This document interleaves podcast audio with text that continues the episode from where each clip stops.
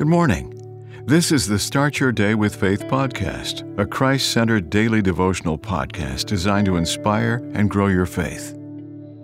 January 10th Not Letting Guard Down. A spirited discussion ensued between two friends. Dan, what was the last time you recited the Lord's Prayer? Mike, it's been a while, perhaps over a year. Dan, when did you last engage in the spiritual discipline of fasting? Mike, I don't remember. Dan, how many scriptures have you meditated upon in the last week? Mike, last week? I haven't done that in a long time. Dan, could it be that some challenges you are facing are due to the fact that you've let your guard down? Mike, I am inclined to believe that. Letting guard down is not spiritually healthy.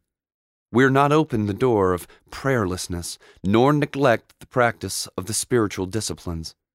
Therefore, let us ask for grace to A. Consider what the apostle told his student, 2 Timothy 1:14. That good thing which was committed to you, keep by the Holy Spirit who dwells in us. And B. Prayerfully reflect on the hymn.